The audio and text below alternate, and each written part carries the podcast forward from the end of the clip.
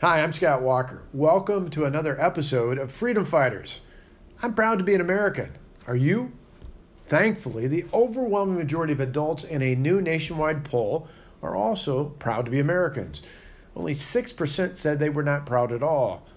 But sadly, only 36% of adults surveyed in the age group 18 to 24 said they were extremely or very proud to be an American. Remember, President Ronald Reagan warned about this years ago when he said, Freedom is never more than one generation away from extinction. We didn't pass it on to our children in the bloodstream. It must be fought for, protected, and handed on for them to do the same. Or one day, we'll spend our sunset years telling our children and our children's children what it was once like to live in the United States where men were free. You see, the first battle is fighting for free speech. In most schools and on many campuses, cancel culture is as real as conservative voices are being blocked. Liberal bias is not enough.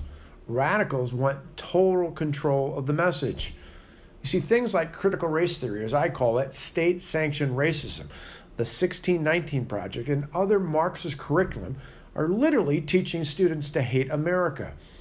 Instead, we should be teaching our students about the privilege of living in these United States. An objective education means learning about the good and the bad. The promise of America was spelled out in the Declaration of Independence. We've been working to fulfill that promise over the many years since 1776. Think about this Americans have access to freedoms and opportunities only dreamed about in socialist or communist regimes around the world. As many as 9 out of 10 Venezuelans live in poverty in a nation that was once one of the wealthiest countries in the Western Hemisphere. Prior to this year, the minimum wage in Cuba was the equivalent of $17, not per hour, not per day, not per week, but per month. Now, in contrast, the median annual income, which is the typical measure of the middle class, well, in America, it's one of the highest in the world. In fact, the United States is also the most charitable country as ranked on the World Giving Index. Now, Americans have never embraced fully Marxism because we are not a class based society. Think about this. Many of our leaders, including presidents from either side of the aisle, people like Ronald Reagan and Barack Obama, came from humble backgrounds. They understood the promise of America. Like many of you, I spent time this past weekend thinking about the founding of our great country. The brave patriots who were willing to risk everything, everything to take on the oppressive British government, well, they spelled out that promise on July 4, 1776. More than facts, they expressed truce truths that should be obvious to everyone.